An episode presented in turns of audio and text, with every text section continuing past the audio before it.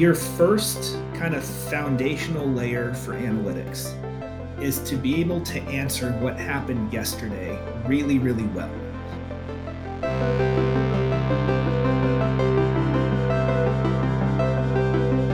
Hi, folks. You are listening in to HashMap on Tap today. Welcome. Thanks for joining us. I'm Kelly Kohlleffel, and really pleased to be joined today by Eric Jones. Eric leads the BI and analytics organization at Hyperscience. They are enabling organizations to automate data centric, mission critical processes. They use both human intelligence and AI, and they're continuing to take full advantage of a modern data stack that includes things like Snowflake, Fivetran, and DBT. Eric, welcome to the show. What are you drinking this afternoon? Thank you so much. I've got my Yeti cup to keep my Breakside Hazy IPA nice and cold.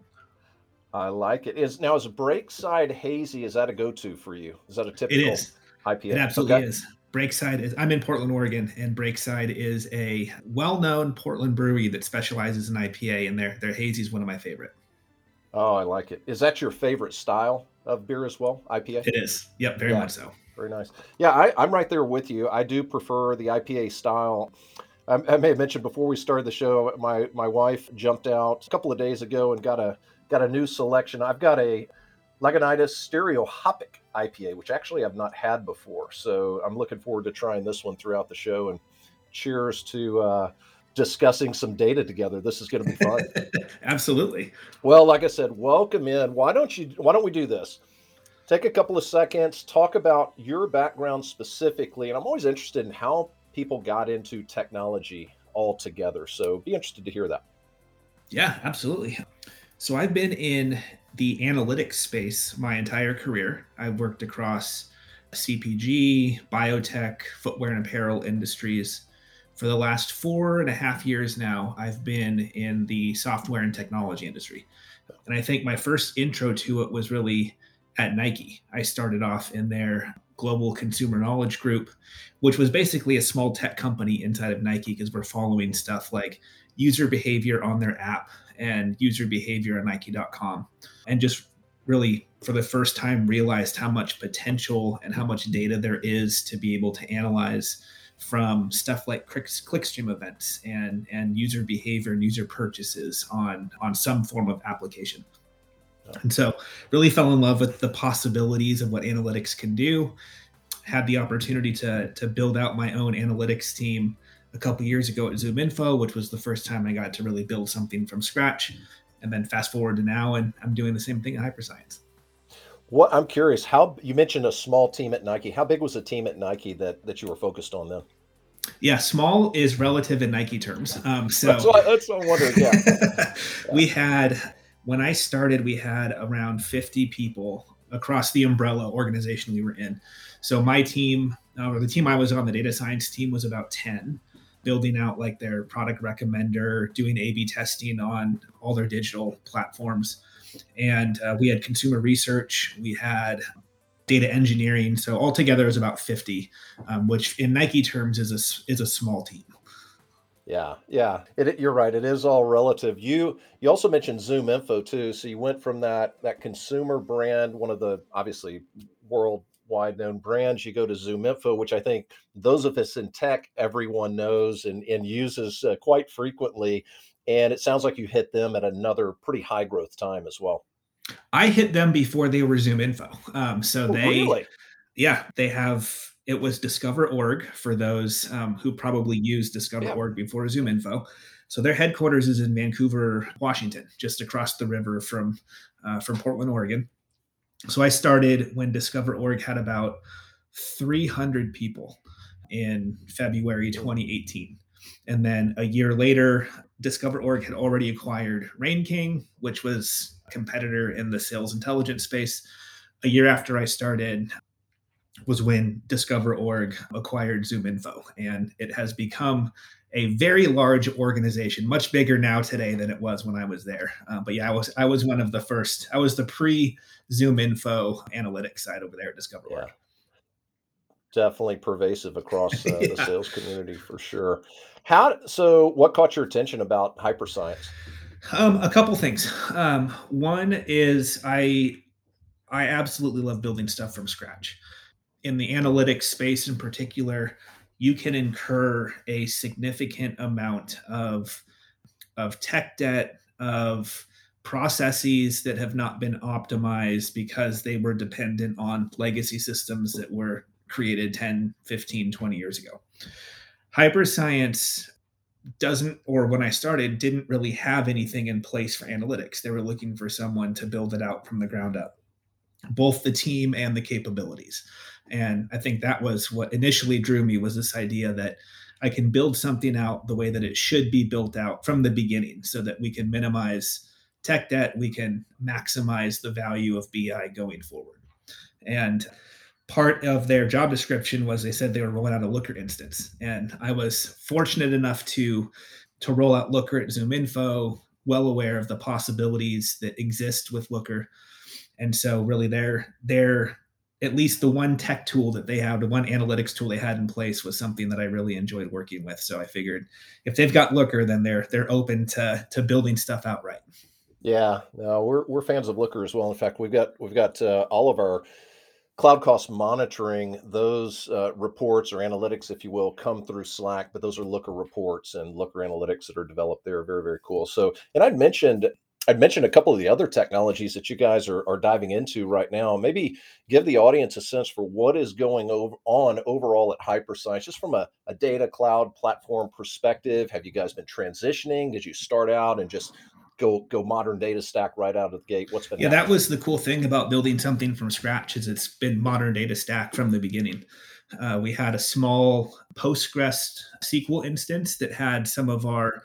Initial um, source data like salesforce that was syncing through fivetran and that was where the proof of concept for looker was built out on um, but luckily you know i've had a really supportive team and a supportive company that says build this out the way that it should be built out and so I've been able to come in and in less than three months stand up our data warehouse, transition all of our stuff that was in Postgres over to Snowflake. Um, stand up. I think we've got 10 to 12, 10 or 12 different pipelines now that that uh, you guys at HashMap helped me build out some of them. Um, so there wasn't really much uh, transition that needed to happen. It was really just standing stuff up from from scratch. Yeah, I mean, back in the day, you couldn't even get a, a final design done and get everybody in the in the organization to agree on on what you're going to do hardware, software wise, and you've got everything rolling in in 30 days. What about what were you focused on? Maybe take me through some of those initial use cases that you said, "Hey, this is going to create a really nice effect going to have a you know kind of that executive wow factor if you will if we if we can yeah there's one surprising one which i'll get to in a second but the first one as it typically is was centered around uh, sales operations and finance. So this is um, mm-hmm. helping to helping to automate our financial reporting. So our arr numbers um, our churn numbers cohort analysis on you know when customers started what their start date was what their growth looks like over time and we're getting into now this is all based off of salesforce data we're getting into capacity planning quota planning incentive compensation. So that was really the first use, use case that we had where there was one a lot of kind of descriptive analytics had existed before. So there is some level of data literacy around that information and how it can be used. Um, just a lot of manual processes that we could come in and, and automate and then once we have the processes automated, not only are we saving human time or person time, they don't have to figure out how to get data from one point to another, manage stuff in Excel. Then we can take take those descriptive statistics that existed before and really go to the next level and start to develop game plans or, or procedures around what you should do if you see this in your data. So that was the that was the primary mm-hmm. one. I say the surprising one is really our HR group. They have done a lot of stuff in terms of applicant funnel, headcount optimization, headcount planning. They would manage all this stuff through some combination of the source applications they were using and Google Sheets and Excel sheets and tribal knowledge. Um, and they've been they've been really supportive as a group coming together and helping build out some of the pipelines that we need to again not only automate the stuff but be able to get a level of insight into our largest cost which is headcount um, that they haven't had before. Yeah. What when you were looking at this initial sales ops and some of the other opportunities that you you went after, what what dimension stood out to you the most? You said, I've got to hit that. I've, I've got to ensure that whatever we do when we're building these net new data products, it sounded like you had a greenfield opportunity here. You know, I've got to achieve, you know, I've got to make things simpler. I've got to, I've got to get to that data product faster, which sounds like you did in three months. I, you know, I got to make this sustainable where I don't have this massive team that's always looking over it. it needs to be self-serve. What was most, are there two or three things that were most important to you as you uh, were really building out those first few data products on the Yeah, great stack? question. One, uh, self-serve for sure. Um, it has always been a challenge to create something that the analytics team considers self-serve as do whatever end users we want to have them self-serve because I've I've worked in groups in the past where self-serve means well that means the analytics team can serve yourself easier and still we still become a roadblock. Um, so that was the first thing is how do I build out whether the product is a dashboard or a report or in the case of our sales ops stuff a data model or infrastructure how do I build something out so that not only does the analytics team use it, but the end users also use it? So this this idea of like analytics as a as really a, a product manager is really important to me because I wanted I wanted that. Who, who are the end users that you're talking about here? Uh, a revenue analytics manager. So he's developing a lot of the logic on top of the infrastructure we built out in Snowflake. And then on the HR side, it's both our people ops team so that they can understand what okay. candidate experience looks like when going through the applicant funnel but it's also functional leads and hiring managers because they have they have a report now that we uh, review with our hiring managers every other week and sometimes every week about here's the number of openings you have on the hr side it's kind of everybody um, people ops and anyone who touches the hiring process so how did you I, what you just described, I think this is what everyone is after. I've got this you know this notion of self-serve for my analytics and engineering team and that's fantastic but i'm balancing that against getting this self-serve aspect for my actual data consumers the folks that are in the business trying to make decisions that are being served by my analytics and engineering teams. How did you how did you do that? How did you how did you achieve both of those? And my my guess is and not meaning to try to prompt you here but probably wasn't only tech. Maybe there's a little process or some people changes. What did it take to get there? Because I think everybody's interested in that. It takes a lot of doing it wrong to be able to get something right. So I've done it wrong in a lot of other companies. Um, to where dashboards we built or products that we built don't get used. So what we've done differently at Hyperscience is one focus on have a focus on data literacy first do folks have a good understanding of the data and nuances of the data that we're dealing with? Are there aligned upon and standard definitions that we can create so that when we use a term in a meeting with one group of stakeholders, it means the same thing as a meeting with another one? So, really, the first step is establishing that sort of fundamental data literacy about what we're actually looking at. And then the second step is to kind of separate what is useful for an analytics group, what's useful for an engineering group, is at a different level of abstraction than what's useful for an end consumer. So we go into, I spent the first month or so going through requirements gathering, not on the data infrastructure side, but just understanding from a non-technical end user what answer, what questions are you trying to answer, and had that drive what we developed from an infrastructure side. So the, the goal is to have something that's usable for the end user, but also scalable and robust on the, the more technical analytics side. Oh, I love that. That that usability to me is so critical.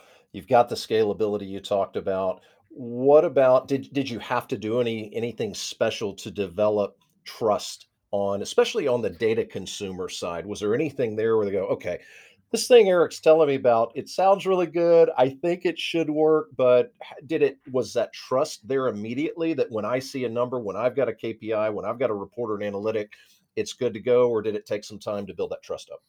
Takes time to build it up. What we typically do is start small. So if you have an existing report from an application that you're using, I'll recreate that report in Snowflake or through the logic that I have if I can then show you that here's the report you're used to using, here's the same numbers that we have derived from our data warehouse, that starts to build that credibility with okay the data's right at least the data's right. And then i think trust is built iteratively. It's not an all or nothing. It's kind of on a scale. And so really recreating the report is step one that in recreating a report that already exists. Step two is to then take it a step further to deepen the level of analytics that are available and then share it back get feedback on that. So if it's a if it's a report from our application funnel i can do stuff like offer acceptance rate which wasn't in the initial report but you can believe the input data that goes into the calculation. Had a few iterations on what the definition should be. How do you define the time period for offer acceptance rate? But that's how we built up kind of the credibility over time was just developing iteratively in you know in conjunction with our stakeholders oh that's great and you know the as you work towards that, you know, higher and higher levels of data quality, I think you build that trust up. How talk to me a little bit about data quality is always a challenge, but but talk to me first about data acquisition. I know you, you alluded to a while ago, you got a lot of different sources. How first of all, how would you rate your data acquisition uh, complexity, say on a scale of, of one to 10, 10 being more complex? And what does that data acquisition landscape look like today for hyperscience? Luckily, ours is relatively straightforward. So I'd give it a seven or uh, like a two or a three in terms of complexity. Most of the stuff that we use are from pretty well known applications. So we have Fivetran integrations that are native to Fivetran, so we can set it up quickly. Other apps that we use are luckily big enough that they have their own API that we can pull data out of. Um, I'd say the most complex pipeline that we have that we're still in the process of trying to stand up is our clickstream or product analytics pipeline. Oh. So we're trying to we're trying to understand what our users are doing in our platform. We don't have a really good idea of that today uh, because it's because clickstream is built on top of our proprietary database and proprietary platform and a lot of our customers host hyperscience on-prem today it's not lending itself to an easy SaaS solution like you could for a cloud-based platform. So that's probably the most complicated pipeline we have. Okay, it sounds like there's a there's a bit of a just a technology challenge in terms of how the current solution is done today, and being able to, especially, and you guys have a lot of customers. Uh, I would assume uh, just having to each one of those customers is a little bit different, maybe in yep. terms of how they. Yeah. Okay. Yeah, I could see where that would uh, that would be a challenge. Anything you, you mentioned uh, Fivetran, and I, I talked about a couple of other technologies. Just the overall data stack as you look at data acquisition and transformation, data quality. Any any product solutions technologies that you, either you guys are using or got your eye on out there that stand out to you in the space? Yeah, I mean, I've been I've been a Fivetran and Snowflake user for the last three and a half years, four years now. Um, we brought that that was the tech stack that we brought into ZoomInfo. So I can't I can't speak highly enough of those three. The ones that we have, the ones that I've personally never used before but are utilizing now, um, we're in the process of rolling out DBT to manage transformations. DBT seems like it's an extremely powerful tool that solves a lot of pain points I've experienced personally as an analyst or a data engineering ish type of person who's building data models for reporting or for analytics purposes. So DBT definitely something to keep an eye on. Another one that we're utilizing not as heavily as we can right now, but we're in the process of building up is Hightouch. Mm-hmm. Yeah. They are a, for lack of a better phrase, reverse ETL tool, but we're we currently sync a lot of stuff to Google Sheets that's QC for our source system administrators so that they can understand if there's data issues we're seeing in a warehouse, can we fix those in the source? Cool. And then we're also exploring Atlan, which I hadn't heard of until about two weeks ago, as a data discovery and data cataloging tool, and uh, Monte Carlo as a analytics observability tool as well. Oh, very nice, very nice. Yeah, we had uh, Tejas uh, Manohar on the show, the co-founder of Hightouch a while back. Are you are you connecting Hightouch right now to your Snowflake cloud data platform? Okay, cool. Yep. And then moving data out of Snowflake or connecting up Snowflake to more put some of your operational systems in a more ac- actionable state. Which of the operational systems did you say you were going back to, Eric? Right right now it's Google Sheets and Gainsight. Um, okay. In the future, it will probably also include Salesforce and Marketo. You know, I just I was talking with somebody earlier today and and the question came up about how many organizations number 1 are are really activating that information that's in their cloud data platform similar to what you're doing with Hightouch. And secondly, how many organizations are using that information to build new data applications off of. And I, I see that as another trend even maybe beyond just those individual bits of information how can i literally build net new applications off this great rich data that I've got in in your instance in Snowflake. Absolutely. At a previous company, we were in the process of transitioning to more of a product led growth framework. So, a very sales led organization to more to one that's more product led. Um, and we had that exact use case where we've got we can run a set of logic on top of data we have in our warehouse and the output from that logic would identify audiences for targeted communications. And without a tool like Hightouch or a Census or a reverse ETL tool, we had to like string together four different processes to just get the output of of SQL logic to intercom is what we use for our email and um, targeted communication system. And so without those tools, you're introducing four different potential points of failure just to get an audience to the tool that sends emails in an automated fashion. And so Hightouch has been extremely helpful in being able to not just automate, but like you said, operationalize some of the analytics and some of the models that we have for our marketing colleagues or for our sales or CX colleagues to be able to take action on top of. Yeah, that's a great story. How do you internally at Hyperscience, and maybe did it completely different, uh, differently when you were at Nike or uh, Discover.org, ZoomInfo, but how do you look at this build versus buy? You've got this opportunity. You talked about you love to build things. Where do where do you draw the line and say, hey, I'm gonna yeah, I don't. I'm, I do not think I'm going to do a custom Python script here. Let me go to a Hightouch and take something off the shelf that maybe I can configure or customize. Where, where do you? How do you think about that? Yeah, another great question.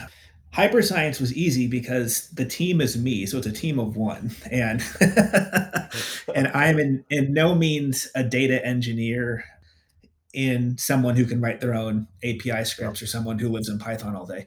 So the the hyperscience decision was I've got a set of questions that I need to solve. What's the fastest way for me to be able to, to answer some of those questions? And more importantly, what's the fastest way for me to be able to show and demonstrate the value of analytics in general?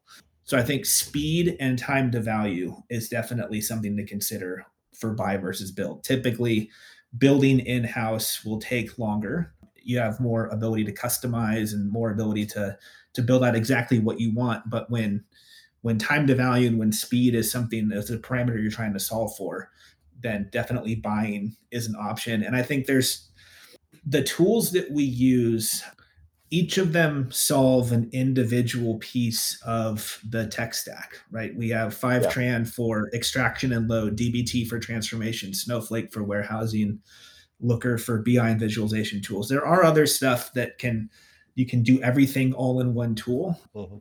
What I found is those tools do all the things kind of well, but none of the things really well. And if I can purchase a tool that does the one thing I need it to do very well, there's no point in trying to hire someone or trying to build it yourself. I think it's it's that problem's already been solved. I'd rather have the team, the resources that we have that are very expensive resources for data engineering and for analysts focus more of their time on building something that's net new, not something that um, has already existed or that a software can solve for us. Yeah, no, I, I love that philosophy uh, very much. I think that that is definitely the way to go. And and every day it seems like there's something else coming out. And that kind of goes to my next question. When you look at, you know, a census, a Hightouch, a Monte Carlo, Castor, some of the solutions that are out there that are uh, most of these now, I guess, are at least Series B. It seems like there's a lot of money flowing in. When you do pick one of these solutions, what goes into it? You look at the you look at the at the tech side, you look at at what they've done, but how much of it goes into where are they in the life cycle of the company and you know the investors that they have behind them and and the the runway that they have to kind of prove things out and and how closely they've they've really hit that true market fit that aha moment to go oh yeah we're we know we're in the right space. How, how how do you think about those different dimensions as you're selecting? Again snowflake today we know, you know, very well established. Fivetran's been established for a while as well. Some some might consider it a little bit newer, but you know, some of the other technologies really, really interesting. But I think, you know, maybe if you look at an enterprise, you know, go back to Nike, for instance, when you were there, would Nike have picked up a Series B company and said, "Hey, let's go. This looks interesting." How how do you kind of compare and contrast maybe your Nike experience with where you are today at Hyperscience with picking up those kind of products? Yeah, that's that's a, I've I haven't thought of it in that framework, but that's a great framework to think about it. I think the which is also what drew me to Hyperscience is the we're a relatively smaller company than Nike. Um, and ZoomInfo or Discover Org was at the time. And um, I was also at New Relic in between those two, which is also smaller than Nike. The when you enter a company as they're just starting to build out their capabilities, I think there's more of a flexibility that you have to to try a smaller startup or try like mm-hmm. Hightouch when when i first started talking to them they hadn't yet raised their series a or series b at a larger more established company at nike that's seen as a risk i think at a smaller company like hyperscience that's seen as a benefit because you can get you can get into a company probably negotiate a better deal as they're smaller and then you get the full benefit of them growing and continuing to build out what their product is. When I was at ZoomInfo or when I was at Discover Discover Org, we brought in Fivetran right as they signed their Series A. So we were even on their old pricing model, uh, but it allowed us to really have a dedicated account executive, how to have a dedicated CSM, someone who worked with us and met our need, and then we get to benefit along with their growth as they continue to grow. So that that idea of product market fit is very important is that do the do the the teams that i'm interacting with from the salesperson to a technical solutions engineer do they understand the problem that we're trying to solve if you try to sell me a solution that touches on the problem that i have but then you show me all the other things it can do i get less interested because that that solution or that team doesn't really understand what i'm trying to solve with that particular problem um, so i think product market fit is very important yeah, those those are great points. And I think even if you're in a smaller organization, much smaller than Nike at, like you said, ZoomInfo or here at Hyperscience, you can get that extra attention, that that extra care, even as a smaller organization, as some of these newer companies are are just starting out, really looking to get that, you know, let's let's continue to tweak and and we need that constant feedback. Let's get everybody on Slack and and keep rolling.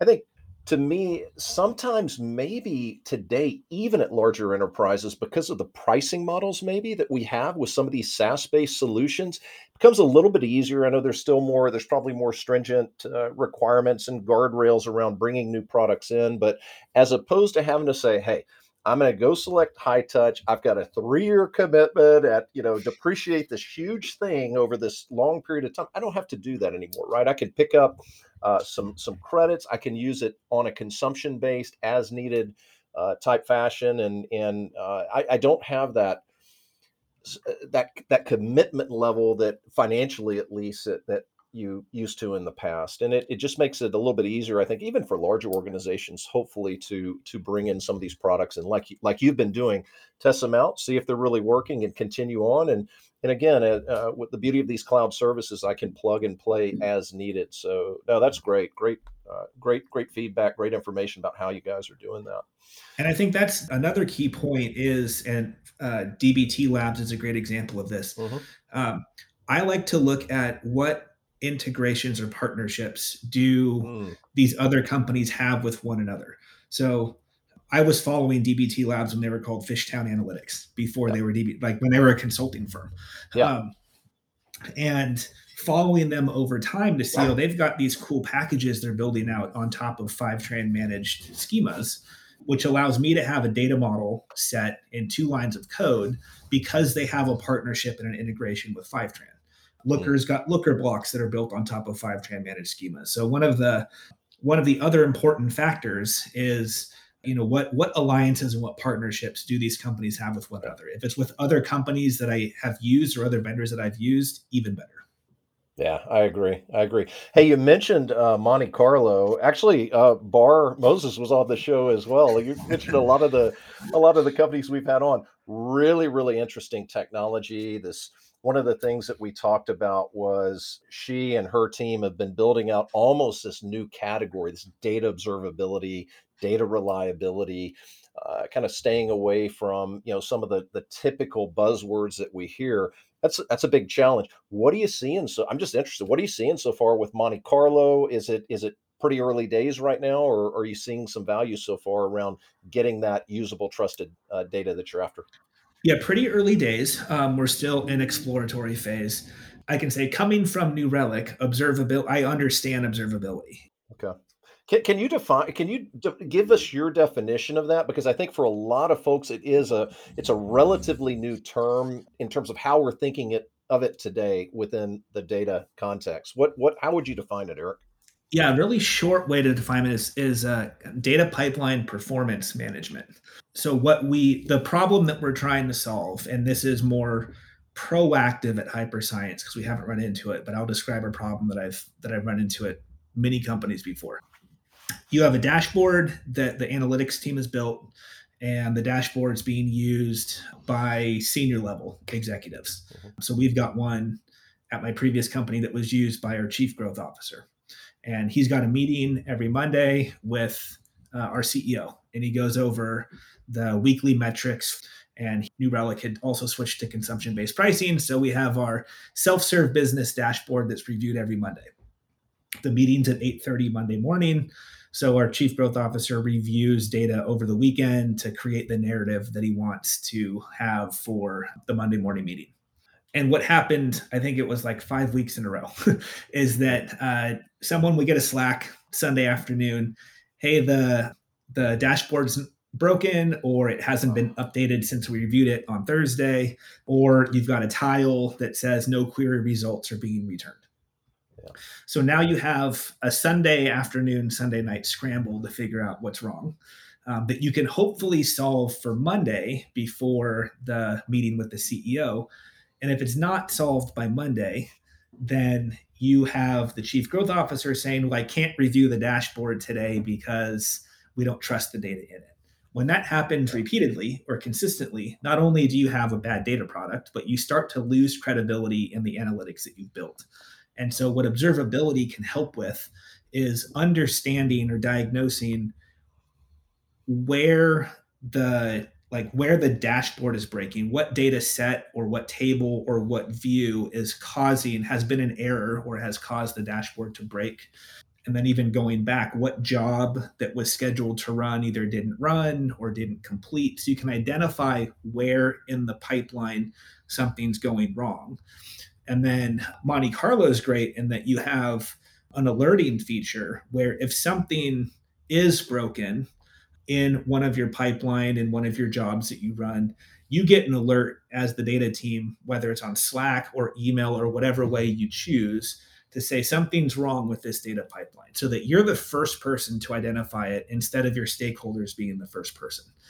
There's also anomaly detection uh, that can set off an alert to where if your if your pipeline sends you 100 rows every day and then one day it spikes to a thousand you know something's going on either with the source system or the pipeline. So it's this alerting feature and alerting functionality that allows you to observe the health of your pipelines. You can be the first one to know when something's wrong so you can proactively try to fix it. And then there's stuff like data lineage where you can see if this table if table a is broken what are the other tables that feed into it or what are the other tables that depend on table a to see what else might be broken or stale in addition to a really nice function of if if table A if there's an issue with table A, what are all of the dashboards that rely on table A so that you can identify all dashboard owners and all dashboard users that something might be wrong. So just a, it's a it's a long way of saying observability is a way for me to feel confident in our data pipelines and the health of our data pipelines and being able to diagnose what is wrong with them if something is wrong with them. Oh, that's a great explanation. Very great examples. I think so often we've we've thought about, you know, addressing data quality and data issues at the acquisition point itself only and then assume okay everything's going to be great and inevitably like you said something something will go wrong um, so having that view that visibility into everything. The entire pipeline as you as you very very well said is is just uh, is incredible. Definitely want to keep in touch on on how that's going with you guys too. Absolutely. What about i mean not to not to shift gears too much but maybe let's talk about people for a little while. If you when you when you in hyperscience as a, as a technology company doing really interesting things. Is there is there something that the company in general looks for let's say in a software engineer? I know you have a small data engineering team but kind of like the when you're when the company's hiring engineers are there certain aspects certain traits certain things that you look for that you go that would make an ideal hyperscience engineer yeah i'll speak as best i can to the software side and then i can go into more depth on mm-hmm. the analytics engineering side but our as you mentioned at the beginning our our platform is uh, depends like our our intellectual property is is machine learning and ai algorithms. So someone who has a huge amount of strength in computer science or a background in image recognition in particular is important for hyperscience because what we're essentially doing is taking taking documents that have been handwritten or filled in and making them computer readable. So mm-hmm. uh, I had a walkthrough of the product on my first day, and it's just amazing that you can. The demo that we give our customers is to give them one of their give them one of their sheets that's usually filled out by hand. So it could be a mortgage application or a checking account application. Someone will fill it out in their own handwriting. We'll put it through our application, and they can see the result of the image of the actual applic- the image of the actual document they have and then what it translates to mm-hmm. in hyperscience so it's really cool technology so we look for we look for engineers who who have natural language processing or image recognition or some of the mm-hmm. deeper ai um, and machine learning model uh, methodologies and experience in doing that kind of stuff from an analytics point of view what I look for, and I like calling them analytics engineers, what I look for in an analytics uh-huh. engineer is someone who is able to translate a business problem to a technical solution. So I've worked with um, with data engineers in the past who don't have or honestly don't care to have a business context for what they're doing, oh. and they can't they have the technical side down, but in terms of the data products that are built, it's not the most useful for end users or for the analytics team. So I really look for someone who has a has an appreciation for and an understanding of the question we're trying to solve because often that dictates what analytic products are built. Oh, I love it. I love it.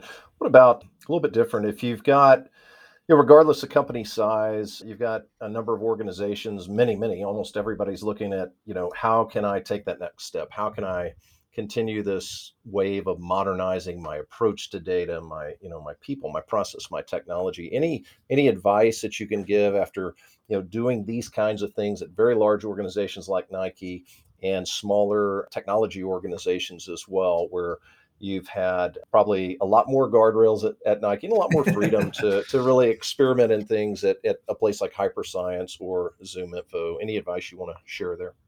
Yeah, there's actually there's a commonality across all of them, regardless oh. of company size. Really, a couple. Uh, one of them is your first kind of foundational layer for analytics is to be able to answer what happened yesterday really, really well. If you can answer what happened yesterday really, really well, and allow others in your organization to answer what happened yesterday really, really well, through self-serve stuff like we talked about before. Then you can spend more of your time trying to change what tomorrow is. I think there was a the head of analytics at ge or someone had a quote that says i'm not really interested in how many sales we had yesterday although my manager is all of our executives are. I'm interested in how do we increase sales tomorrow but I can't increase, I can't spend my time increasing sales tomorrow unless I'm able to tell you with a high degree of certainty and a high degree of accuracy what happened yesterday. So I think that no matter the size of your organization, if you focus effort on solving the issue of answering what happened yesterday really, really well, you will set yourself up to be able to scale and affect tomorrow much better. And then my other piece of advice is automate yourself out of a job. When I was in biotech, I spent 90% of my time copying and pasting stuff from Excel sheets into PowerPoint or from um, the output we used um, uh, SAS, the statistical programming language, to do data transformation. So I, I, had no idea about data warehousing and and kind of automated automated dashboards and stuff like that. So I spent a lot of time just moving data around and mm-hmm. got frustrated that I couldn't actually do what I considered real analytics. And what I've learned is automating the stuff that you don't want to do. So automate yourself out of a job that you're in today so you can get the job you want tomorrow. And if Love that's it. kind of the mindset of your analytics group as well, that's how you continue pushing forward. Oh, great advice. Two two great pieces of advice. Excellent. Hey, how do you, as we're kind of driving this thing towards home here, how do you spend your you're in the Portland area, how do you spend your time outside of work, whether it be at home or or outside?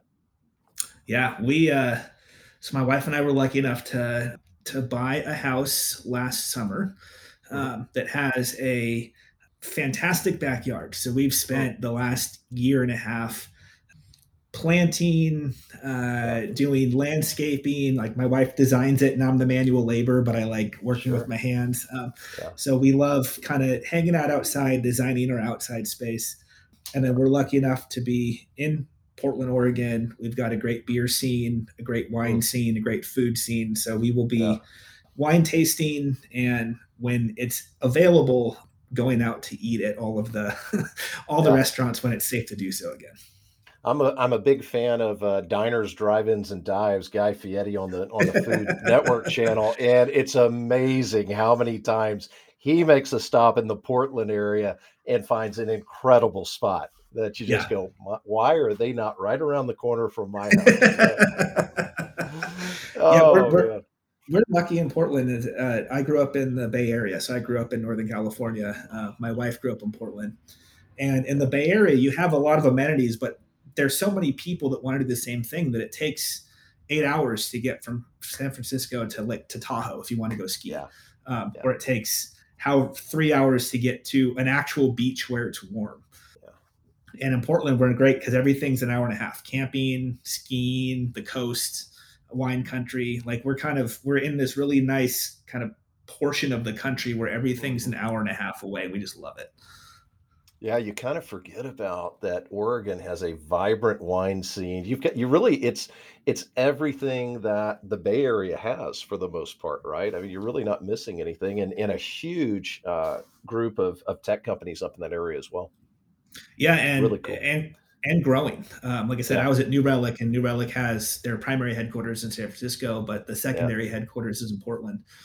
And you know, with more and more companies going remote, location is no longer kind of this boundary or no longer this constraint for you. So i am lucky enough to be able to work for Hyperscience that's headquartered in New York with another headquarters in Bulgaria, and I'm mm-hmm. one of six people now that are on the West Coast that can you know that can do our jobs remotely and travel back when needed.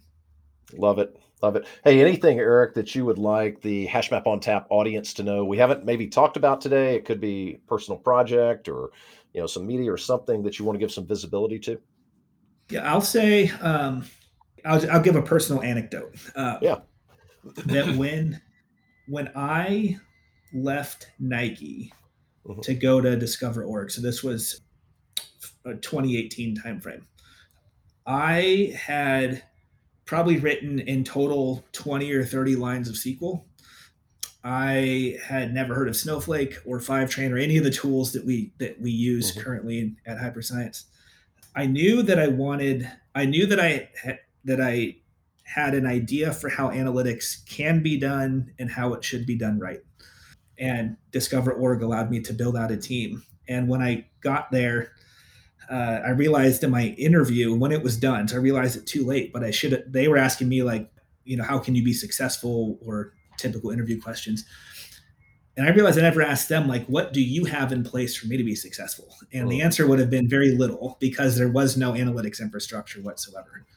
So I think that the point of the story is that in three years, I had gone from never heard, never hearing of a data warehouse or never knowing what it is to, to stand one up to being able to build out an infrastructure for a company where it hasn't existed before. Because I was curious in what's possible. And I think that's the that's the best piece of advice I can give anyone who's in a similar situation is continue to be curious. Curiosity led me to Snowflake, curiosity led me to Fivetran, curiosity led me to Looker. And if you're curious, you're going to learn whatever you don't already know. You're going to pursue it with a passion. So I just think like that if you're curious about something and passionate about something, I just happen to be passionate about I happen to be passionate about analytics. Just follow that passion, follow that curiosity because it's it's done. I'm I am in no way today would I look back at myself three years ago and say that's where you're going to be in three years. Yeah, yeah, it is. Uh, it will keep you from going stale, and and in this space in particular, this data space, there is every. You're right. There every single day, you could take, um, you know, research, look at something else, uh, dig into something. What are you doing? How are you doing it? The amount of change and the pace of that change is just absolutely incredible. So, no, great advice. Stay curious for all of us. Love it. What about um, last thing? would you be able to do a quick lightning round? Just a few. E- these are easy questions. These are layup questions uh, before we uh, before we end the show. Yeah, I love it. Let's do it. All right, here we go. Technology that you cannot live without in your role at Hyperscience. Snowflake. Oh, all right, good one. What about uh, in the Portland area? You have a do you have a go to cook at home meal or a takeout delivery meal that you enjoy? Ooh, um, we really enjoy it's called Taste Bud. It's a wood fired pizza place oh. that has great kind of farm to table ingredients. So we love eating at Taste Bud. Have they been on diners, drive-ins, and dives yet, or or no? I I don't know. Um, it, it's fantastic I, though. I, I am a wood-fired uh, pizza fan. I, I try to do it uh, on my own, but inevitably it uh, it seems like they those kind of spots are just incredible. Sounds good. It sounds good whether it be uh, another place or, or just uh, maybe an outdoor venue or something like that that you enjoy in the Portland. And maybe it's your backyard you've been working on, but a favorite spot in the Portland area. We uh, so it's a little bit outside Portland, but my wife and I love going to Lake Trillium. It mm. has um, in the winter you can snowshoe, in the summer you can camp. Um, uh-huh. But we set up. We have we have one spot that we like to get there early and set up because it's a beautiful lake, and it's right at the base of of Mount Hood. So you have the just this fantastic, beautiful view of water and Mount Hood right in front of you. Oh, that sounds beautiful. What about, and maybe that's the answer. I don't know, but what what do you do on a daily basis or weekly basis, weekend, whatever it may be, to unplug from the tech scene for a while? You know, we're always you know Slack this and Google Apps that and all that. What anything you do to unplug? Yeah, a couple things. Um, meditation and mm-hmm. mindfulness is something that I uh, have been very purposeful about since COVID started because it's a it's a um, it's a way not just to unplug but to kind of uh, develop a self awareness that you wouldn't otherwise have without that kind of mental space to just uh, explore yourself. And then I'm also I just joined it about four months ago. I used to be a huge runner, but I haven't uh-huh. been keeping up with that. So I've I've joined a uh, a CrossFit gym, which will uh, kick my butt every day, uh, every day in the morning. But it's a great way to start the day. It's just I'm here. I'm here to get my butt kicked, and uh, it just it, that's my happy place is to well, be the nice, hard uh, that sounds good. Well, the nice thing is, if you're doing a lot of CrossFit, you can afford to eat a lot of those coal-fired pizzas. Yeah. so, is there? Uh, we talked actually. You talked about a lot of cool companies that that not only are you watching, but you're actually leveraging their software right now. Any other companies that you're watching closely? You go, hmm that might be the next Monte Carlo or next Hightouch that I want to give a try. I'd say I, I mentioned it before, but I think um, Atlan is one of them. Yeah. Is that the the idea that you can in in essentially the same way as you Google search something, uncover or discover data assets that your company has or that your analytics team has built. That to me is um, it's a problem that has not been solved by existing tools that I think Atlan has at least from from what I've initially seen, has has made some great strides for. And then the other one, I've yet to try this tool, but I'd love to try it sometime. um, is ThoughtSpot. Mm, mm-hmm. So they again similar functionality is that yep. you can you can take natural search language and and basically translate it to a SQL query. Um, and I think that really it's a it's a unique way to, to to put analytics in front of users in a way that they already naturally know how to use it. So if you can Google search, you can use something like ThoughtSpot um, to get an answer. I think that's fantastic. Yeah, I think that's so important is is don't change the way we do things personally. Let me, like you said, work in the way that I'm familiar that we all all kind of know and love. Man, Eric, really appreciate you joining the show today. It was fantastic. A lot of great insights, a lot of great suggestions and advice too. Thanks so much for for coming in. Yeah, thanks for having me. Appreciate it. You you bet. You're welcome, and I, I really look forward to keeping up everything you guys are doing, uh, not only on the data and analytics teams at, at Hyperscience, but just the company in general. Sounds like some incredible technology. Uh, thanks to everybody that listened in today for HashMap on Tap. We appreciate everybody and would encourage you to subscribe to the podcast. Visit us at hashmapinc.com. Send us any feedback or comments. As always, we'd love to hear from you. We will see you soon on another episode. Take care.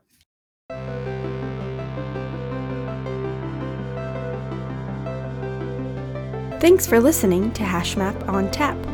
Be sure to subscribe for weekly new episodes and visit HashMap's Medium blog for new data and cloud technology perspectives. If you have any comments or suggestions for the podcast, please visit the HashMap on Tap page on HashMap's website. We'd love to hear from you. Thanks for tuning in.